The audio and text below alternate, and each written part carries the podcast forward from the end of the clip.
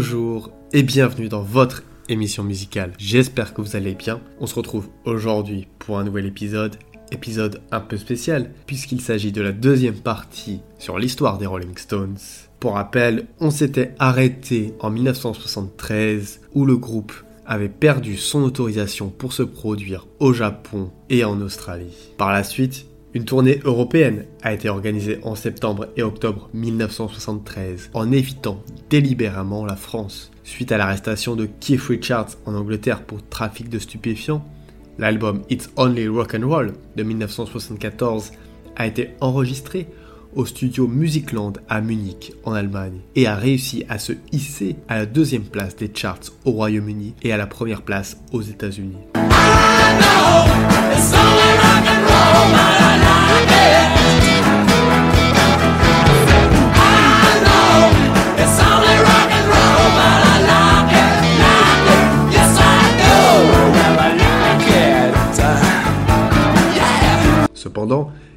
Myler n'a pas été invité à revenir en tant que producteur de l'album, en raison de ce qui a été considéré comme une baisse de son niveau de contribution. À la place, Mike Jagger et Keith Richards ont assumé la production de l'album sous le nom de The Glimmer Twins. L'album ainsi que le single éponyme ont connu un grand succès. Vers la fin de l'année 1974, Mike Taylor a commencé à perdre patience après des années passées à se sentir comme un citoyen junior au sein d'un groupe de vétérans blasés. La dynamique du groupe était devenue complexe avec les membres résidant dans différents pays et des contraintes légales limitant les tournées. De plus, la consommation de drogue avait commencé à affecter la productivité de Keith Richards et Mike Taylor avait le sentiment que certaines de ses contributions créatives n'étaient pas suffisamment reconnues. À la fin de l'année 1974, alors qu'une session d'enregistrement était déjà prévue à Munich pour un futur album, Mike Taylor a pris la décision de quitter les Rolling Stones. Après le départ de Mike Taylor, les Rolling Stones se sont mis en quête d'un nouveau guitariste. Les sessions d'enregistrement de leur album suivant, Black and Blue,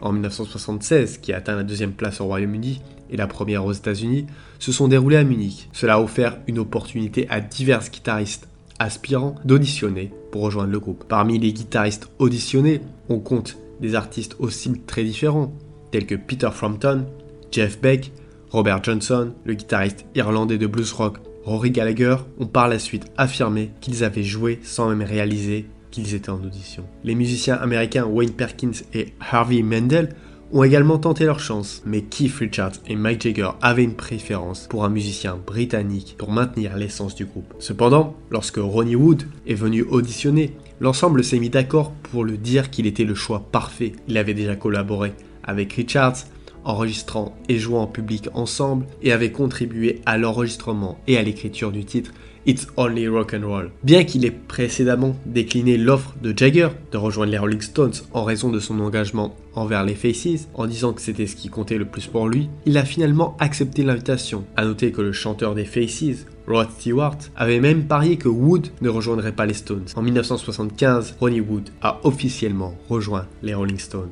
marquant ainsi le début de sa collaboration avec le groupe lors de leur prochaine tournée en Amérique. Son arrivée a également contribué à la dissolution des Faces, le groupe auquel il appartenait précédemment. Contrairement aux autres membres du groupe, Wood était initialement un employé salarié des Rolling Stones. Ce statut perdurant jusqu'au début des années 90, date à laquelle il est finalement devenu un partenaire commercial à part entière au sein du groupe. La tournée Tour of the Americas de 1975 a débuté à New York, où le groupe s'est produit sur une remorque à plateau tiré le long de Broadway. Cette tournée est caractérisée par des éléments de scène spectaculaires, notamment un gigantesque phallus et une corde sur laquelle Mike Jagger se balançait au-dessus du public. Pendant cette période, Mike Jagger avait également réservé des sessions d'enregistrement au Elbow Combo, un club de Toronto, dans le but de produire un album live très attendu. Cet album, intitulé Love You Live, était le premier album live des Rolling Stones depuis Get Here Gaia's Out. Il a atteint troisième place au Royaume-Uni et la cinquième aux États-Unis dans les classements. Sa dépendance à l'héroïne a causé un retard dans l'arrivée de Keith Richards à Toronto. Les autres membres étaient déjà sur place le 24 février 1977, lorsque Richards et sa famille ont finalement atterri en avion en provenance de Londres. Ils ont été temporairement retenus par les autorités douanières canadiennes après que des ustensiles brûlés et des résidus de hachage ont été trouvés en possession de Richards. Trois jours plus tard, la gendarmerie royale du Canada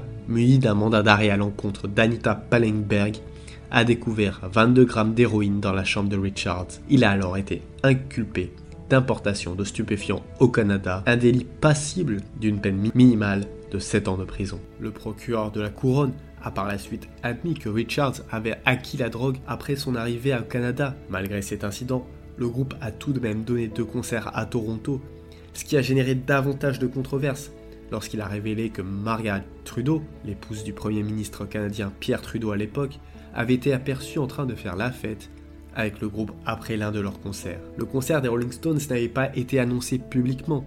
À la place, le Elmo Combo avait été réservé pour toute la semaine par le groupe, April Wine, pour une session d'enregistrement. La station de radio locale, 1050 CHUM, avait organisé un concours pour offrir des billets gratuits pour voir April Wine en concert. Les gagnants de ce concours qui ont choisi des billets pour le vendredi ou le samedi soir ont été agréablement surpris de découvrir que les Rolling Stones se produisaient sur scène. Le 4 mars, l'associé de Keith Richards, Anita Pallenberg, a plaidé coupable de possession de drogue et a été condamné à une amende en relation avec l'incident initial survenu à l'aéroport. L'affaire de drogue contre Richards a traîné en longueur pendant plus d'un an. Finalement, il a été condamné à une peine de sursis et a reçu l'ordre de jouer deux concerts gratuits au profit de Linka à Oshawa. Ces deux spectacles mettaient en vedette les Rolling Stones ainsi que les New Barbarians, un groupe que Ronnie Wood avait formé pour promouvoir son dernier album solo. Cet épisode a renforcé la détermination de Richards à mettre fin à sa consommation d'héroïne. Il a également mis un terme à sa relation avec Pallenberg, qui était devenue tendue depuis le décès de leur troisième enfant, Tara. Pallenberg avait du mal à lutter contre sa dépendance à l'héroïne, tandis que Richards essayait de se nettoyer. Pendant que Richards réglait ses problèmes juridiques et personnels, Mike Jagger continuait son mode de vie jet set. Il était un habitué du club Disco Studio 54 de New York, souvent en compagnie du mannequin Jerry Hall. Son mariage avec Bianca Jagger a pris fin en 1977, bien qu'ils aient été séparés depuis longtemps. Bien que les Rolling Stones soient restés populaires tout au long des années 1970, les critiques musicaux ont commencé à critiquer la production du groupe. Les ventes de disques n'ont pas atteint les niveaux escomptés. Au milieu des années 70, avec l'émergence du mouvement punk qui gagnait en influence, de nombreuses personnes ont commencé à considérer les Rolling Stones comme un groupe dépassé. En 1978, le destin du groupe a connu un changement majeur avec la sortie de l'album Some Girls. Cet album comprenait le single à succès Miss You, ainsi que des morceaux mémorables tels que la ballade country Faraway Eyes, Beast of Burden qu'on retrouve dans 50 nuances degrés et Shattered.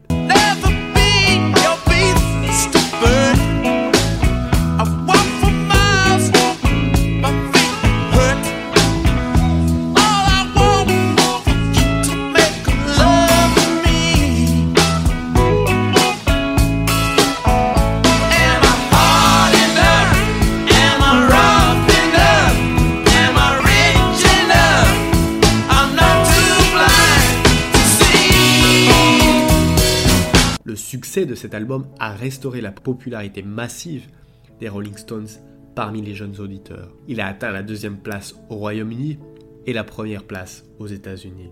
À la suite de l'US Tour 1978, le groupe a été invité à participer à la première émission de la quatrième saison de la série télévisée Saturday Night Live. Cependant, malgré le succès de Some Girls, des tensions ont commencé à émerger au sein du groupe pendant les sessions d'enregistrement de leur album suivant, Emotional Rescue, au milieu des années 80, une fissure s'est lentement creusée entre Mike Jagger et Keith Richards. Richards souhaitait entreprendre une tournée à l'été ou à l'automne 1980 pour promouvoir ce nouvel album. Il a été profondément déçu lorsque Jagger a refusé cette idée. Emotional Rescue a également connu un grand succès en se classant en tête des charts des deux côtés de l'Atlantique et la piste éponyme a atteint la troisième place aux États-Unis.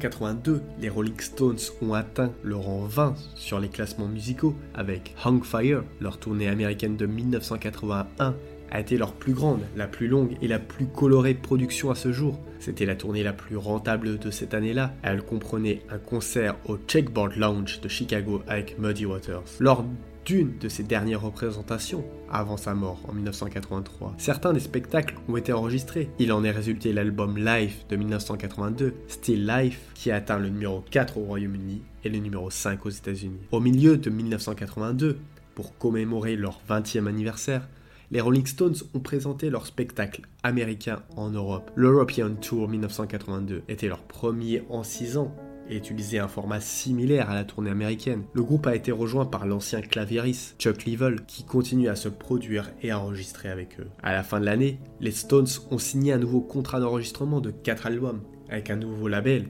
CBS Records pour un rapport de 50 millions de dollars. Le retour de Keith Richards a apporté de nouveaux défis au groupe. Mike Jagger avait pris les rênes du groupe dans les années 70 lorsque Richards était aux prises avec la dépendance à l'héroïne. Maintenant que Richards était sobre et en meilleure santé, il était moins enclin à partager le pouvoir. À la fin de 1983, les Rolling Stones ont sorti l'album Undercover, le dernier sous le label Atlantic Records aux États-Unis avant de passer à CBS. Malgré de bonnes critiques et le succès de la chanson Undercover of the Night, qui atteint le top 10. L'album n'a pas répondu aux attentes en termes de vente, bien qu'il ait atteint la troisième place au Royaume-Uni et la quatrième aux États-Unis. Il n'y a pas eu de tournée de promotion. Mike Jagger semblait de plus en plus intéressé par une carrière solo, enregistrant son premier album She's the Boss en 1984 et collaborant avec Michael Jackson sur State of Shock. Les ambitions solo de Mike ont suscité la colère de Keith Richards, qui a même fait une déclaration forte en 1986 Si Mike part en tournée sans nous, je lui coupe la gorge. En 1985 et 86, les tensions ont atteint leur paroxysme avec l'album Dirty Work. Bill Wyman et Charlie Watts étaient moins impliqués, chacun ayant ses propres problèmes personnels. Keith Richards et Ronnie Wood ont pris davantage de responsabilités sur cet album. Le 13 juillet 1985, lors du live Hate, seuls trois membres du groupe ont participé séparément en raison de ces tensions. Mick Jagger a interprété Dancing in the Streets avec David Bowie, l'une de ses premières performances en solo en concert.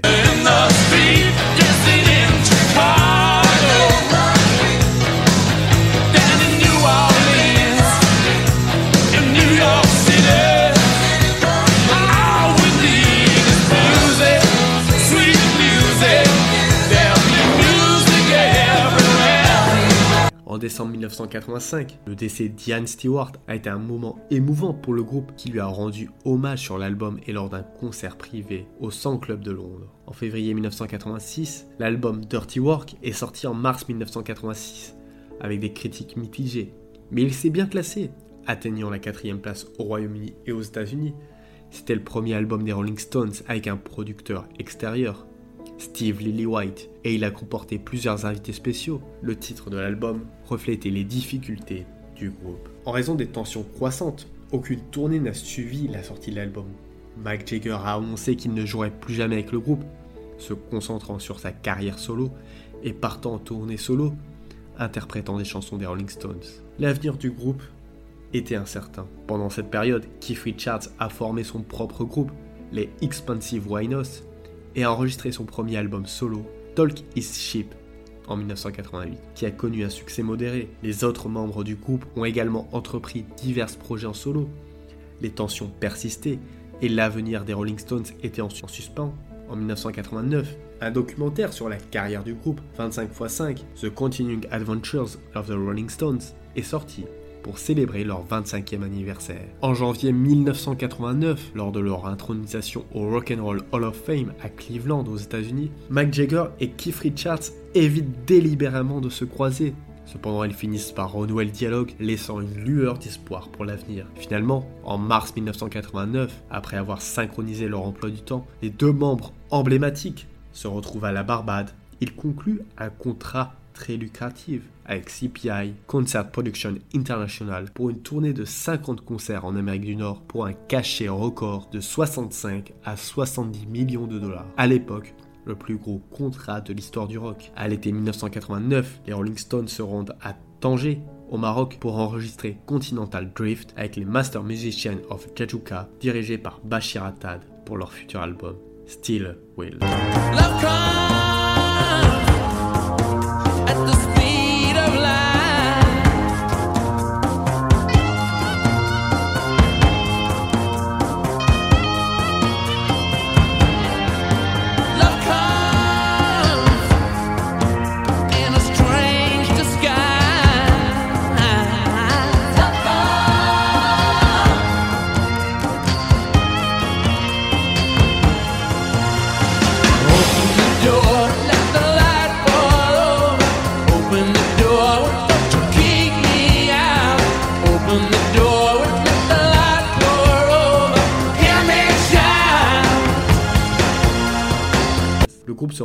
À Montserrat Studio Hair pour finaliser Steel Wheels, qui sort en août 1989. Cet album marque une renaissance pour le groupe, renouant avec l'inspiration et le plaisir de jouer ensemble.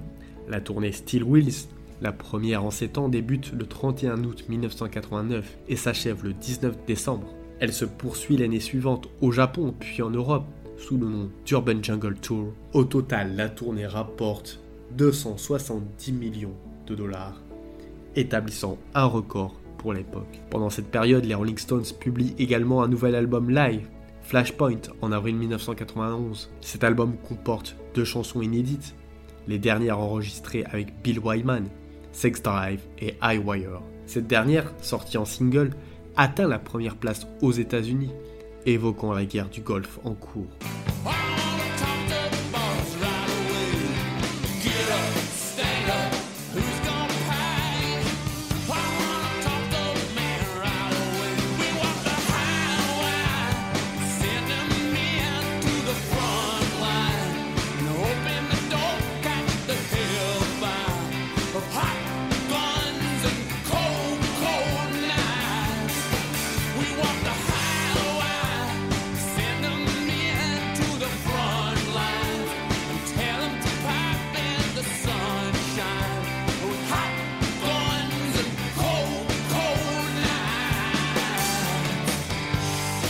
Fin de la tournée, le groupe décide de prendre une pause afin que les membres puissent se consacrer à leur carrière solo. En novembre 1991, le groupe a signé un contrat de trois albums d'une valeur de 44 millions de dollars chez Virgin Records. Toutefois, Bill Wyman a décidé de ne pas le signer car il avait choisi de mettre fin à sa carrière musicale pour explorer d'autres passions. Bien que les autres membres aient accepté sa décision avec tristesse, ils ont décidé de ne pas divulguer immédiatement cette information au public. Le départ officiel de Wyman a été annoncé le 6 janvier 1993, marquant ainsi sa retraite. Il a ainsi formé les Rhythm Kings, un groupe composé d'amis musiciens de studio tels que Peter Frampton, Albert Lee et Gary Brooker, avec lequel il a enregistré plusieurs albums aux accents blues et jazz. Il a été remplacé par Daryl Jones, choisi par Charlie Watts, qui a apporté une basse encore plus robuste que celle de Bill Wyman, s'harmonisant bien avec le son des Stones. Cependant, Daryl Jones n'a jamais été officiellement reconnu comme membre à part entière et n'apparaissait pas dans les photos promotionnelles du groupe, bien qu'il soit très apprécié des autres membres. En 1993, après le départ de Wyman et la publication de la compilation Jump Back par Virgin, le groupe a commencé à travailler sur l'album Voodoo Lounge. Cet enregistrement s'est principalement déroulé en Irlande avec Don Was en tant que producteur, très apprécié par les membres du groupe pour son travail et sa diplomatie en particulier, pour résoudre les divergences d'opinion entre Mike Jagger et Keith Richards. L'album est sorti en 1994 et a été acclamé par la critique et le public, donnant l'impression que les Rolling Stones étaient de retour au sommet. L'album a même remporté le Grammy Awards du meilleur album rock pendant les tournées qui se déroulaient souvent dans des grands stades et étaient devenues un véritable business industriel. Keith Richards a insisté pour que le groupe continue de jouer également dans de petites salles de concert, parfois de manière plus discrète, sous des pseudonymes, afin de rester proche de leurs fans.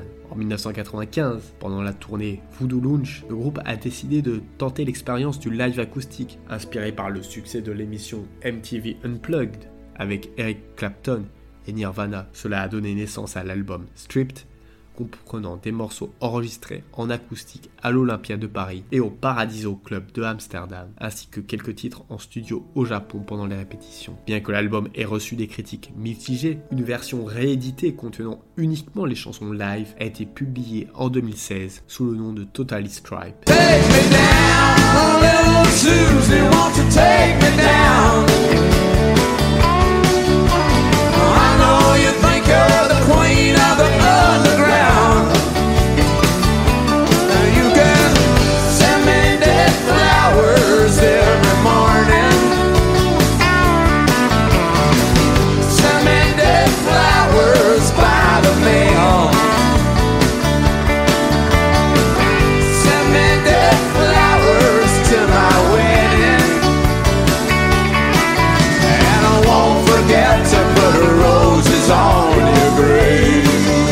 1997, les Rolling Stones ont sorti un nouvel album, Bridges to Babylon, marqué par leur volonté de s'adapter à l'évolution musicale de l'époque, notamment en collaborant avec les Dust Brothers. Cependant, l'enregistrement de cet album a été marqué par des tensions dues, encore une fois, à des divergences artistiques entre Mike Jagger et Keith Richards, qui avaient travaillé séparément sur leur idée musicale. Malgré ces nouvelles tensions, l'album a rencontré un grand succès à sa sortie. Une tournée mondiale a suivi, qui s'est déroulée de septembre 1997 à septembre 1998, avec une reprise en janvier à juin 1999. Pendant cette tournée, le groupe a été le premier artiste à se produire au Stade de France le 25 juillet 1998 avec Jean-Louis Aubert en première partie. En 2002, pour célébrer leurs 40 ans de carrière, les Rolling Stones ont publié la compilation double Fortilix qui comprenait des chansons des années 1960 sur le premier disque et celle de 1971 à 2002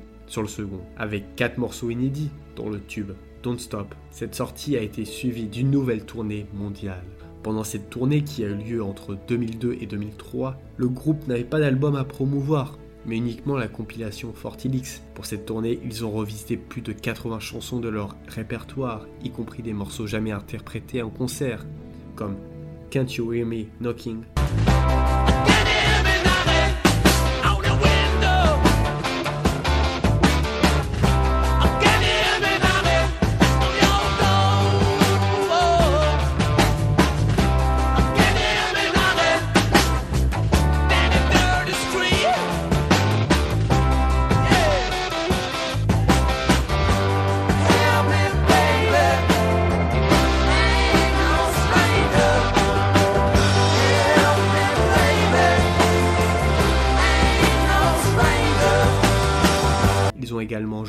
Petites salles, dont l'Olympia de Paris, et la tournée a été saluée pour sa vigueur, plaisir de jouer ensemble, son énergie et sa qualité sonore. Pendant cette tournée, le groupe a également réalisé son premier DVD, Four Flicks, qui compilait trois concerts au Madison Square Garden de New York, à l'Olympia de Paris et au stade de Twickenham, et plus de 40 chansons. En 2004, après la tournée Fortilix, marquant les 40 ans des Rolling Stones, le batteur Charlie Watts annule sa tournée avec son groupe de jazz en juin en raison d'un cancer de la gorge. Les premiers traitements avaient déjà commencé bien avant l'annonce officielle deux mois plus tard, le 14 août. La question de savoir si le groupe devait continuer sans lui suscite des interrogations. Pendant cette période d'incertitude, Mike Jagger et Keith Richards se sont retrouvés au château de Fourchette pour écrire de nouvelles chansons. En outre, le groupe a dû faire sans le guitariste Ronnie Wood, parti en cure de désintoxication pour un an. Dans l'attente du rétablissement de Charlie Watts, Mike Jagger et Keith Richards ont participé à la cérémonie du Rock and Roll Hall of Fame le 15 mars 2005 pour introniser Jen S. Wenner, le directeur du magazine Rolling Stones et le groupe ZZ Top. De novembre à décembre 2004, ainsi qu'en mars et avril 2005, le groupe, sans Ronnie Wood, a enregistré un nouvel album, produit par Don Was, dans une petite pièce du château, privilégiant une approche live et un son brut, s'inspirant des albums tels que Exile on Main Street, Elephant, des White Stripes. Ensuite, le groupe s'est rendu à Los Angeles avec Ronnie pour finaliser et mixer l'album. Le nouvel album, intitulé A Biggest Bang, est sorti le 5 septembre 2005, marquant leur dernier enregistrement en studio avec des compositions originales à ce jour. Peu de temps après, la femme de Charlie Watts a annoncé que son mari était guéri de son cancer, bien que A Bigger's Bang ait été considéré comme une sorte de résurrection par certains. Le groupe, en peinant à se renouveler avec cet album, n'a pas réussi à convaincre complètement la critique et certains fans. Leur tournée mondiale, A Bigger's Bang, a débuté le 21 août 2005 à Boston, aux États-Unis. Après avoir parcouru l'Amérique du Nord, l'Asie et l'Océanie, un accident médiatisé impliquant Keith Richards, qui est tombé d'un cocotier mais est sorti indemne, bien qu'il ait eu un accident de jet ski le même jour, a contraint le groupe à reporter le début de la tournée européenne, provoquant des changements et des annulations de dates. En France, deux concerts prévus initialement au Stade de France ont été regroupés en une seule soirée, le 28 juillet 2006, offrant l'une de leurs performances les plus mémorables selon de nombreux témoignages. Les Rolling Stones sont également passés par Nice le 8 août 2006, renouant avec leur année Riviera au palais Nikaya. La tournée a également été prolongée aux États-Unis à partir de septembre pour plusieurs mois. A Bigger's Bang est devenue la tournée la plus lucrative de l'histoire de la musique, rapportant 558 millions de dollars avec une audience de 4, avec une audience de 4,6 millions de personnes pour 144 représentations.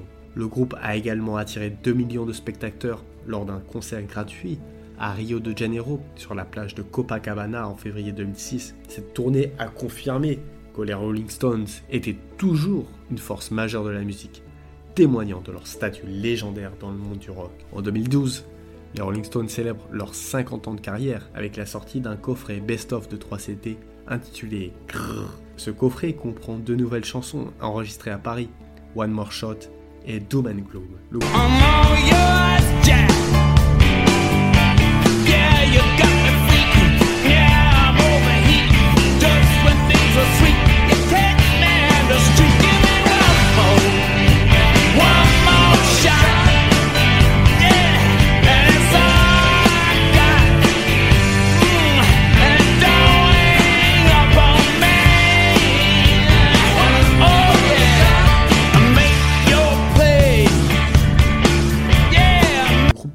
un concert exceptionnel à la fin de l'année, dont deux à l'O2 Arena de Londres, deux au Prudential Center de Newark près New York et un au Barclays Center de Brooklyn. Avant ces concerts, les Stones ont répété à proximité de Paris et ont offert un concert surprise au Trabando de Paris devant 700 fans en octobre 2012. En 2013, le groupe annonce une tournée en Amérique du Nord de mai à juin avec des dates au festival de Glastonbury en juin et à Hyde Park à Londres en juillet. Cette tournée est marquée par la participation de Mike Taylor à certains morceaux. De nombreux artistes invités se joignent au groupe sur scène, notamment Lady Gaga, Sheryl Crow, Katy Perry, Aaron Neville, Tom Waits et Eric Clapton. La tournée se poursuit en 2014 en Asie, en Europe, en Australie et en Nouvelle-Zélande. En 2015, les Rolling Stones entament une tournée américaine de 16 dates, baptisée Zip Code, en référence à la réédition de leur album Sticky Fingers. La tournée se termine en juillet au Québec, alors que des rumeurs persistent sur un nouvel album du groupe.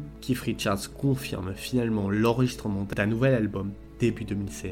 En 2016 donc, les Rolling Stones se produisent en Amérique latine dans des stades complets lors de leur tournée America Latina Olle. Ils donnent également un concert gratuit à la Havane, marquant ainsi le premier grand concert de rock dans l'île. 500 000 personnes étaient présentes à ce concert. Un documentaire sur cet événement, Havana Moon, est sorti en septembre 2016. Toujours cette même année, les Rolling Stones annoncent un nouvel album de reprise de blues, Blue and Lonesome, qui rencontre un succès immédiat. Ils lancent ensuite la tournée No Filter en Europe en 2006, en 2017, avec des dates marquantes. L'année suivante, en 2018, ils poursuivent leur tournée européenne No Filter et publient une version remasterisée de l'album Baker's Banquet. L'année suivante, ils annoncent un nouvel album de chansons originales enregistrées en studio et reportent leur tournée nord-américaine en raison d'une intervention cardiaque subie par Mike Jagger. La tournée reprend finalement en juin et se termine en août. C'est la dernière tournée avec le batteur Charlie Watts. En 2019, le groupe publie des concerts enregistrés à Brême et à Buenos Aires lors de la tournée No Security. Le label ABKCO ressort également l'album Let It Bleed en version remasterisée. En 2020, la pandémie de Covid-19 entraîne le report de la tournée nord-américaine des Rolling Stones. Le groupe publie la chanson Living in a Ghost Town, devient un succès mondial. Toujours en 2020, l'album God's Head Soup est réédité avec des inédits remixés par James Martin. En 2021, le groupe annonce une tournée américaine, mais Charlie Watts doit s'absenter pour des raisons médicales et Steve Jordan le remplace à la batterie. En août 2021, Charlie Watts décède, mettant fin à sa longue carrière avec les Stones. Le groupe annonce une réédition de Tattoo You et une tournée européenne pour célébrer leurs six décennies de carrière, intitulée 60s. En 2022, la tournée 60 débute en Europe, mais quelques concerts sont annulés en raison de la pandémie de Covid-19. Le groupe annonce également la réalisation d'un nouvel album, Hackney Diamonds, enregistré en partie avec Charlie Watts à la batterie avant son décès et avec la participation de Paul McCartney à la basse. La sortie de l'album est prévue pour le 20 octobre 2023. Voilà, c'est la fin de ce long épisode sur les Rolling Stones. J'espère qu'il vous a plu. Comme d'habitude, n'hésitez pas à le partager, c'est le meilleur moyen d'aider la chaîne. Moi je vous dis à lundi pour un nouvel épisode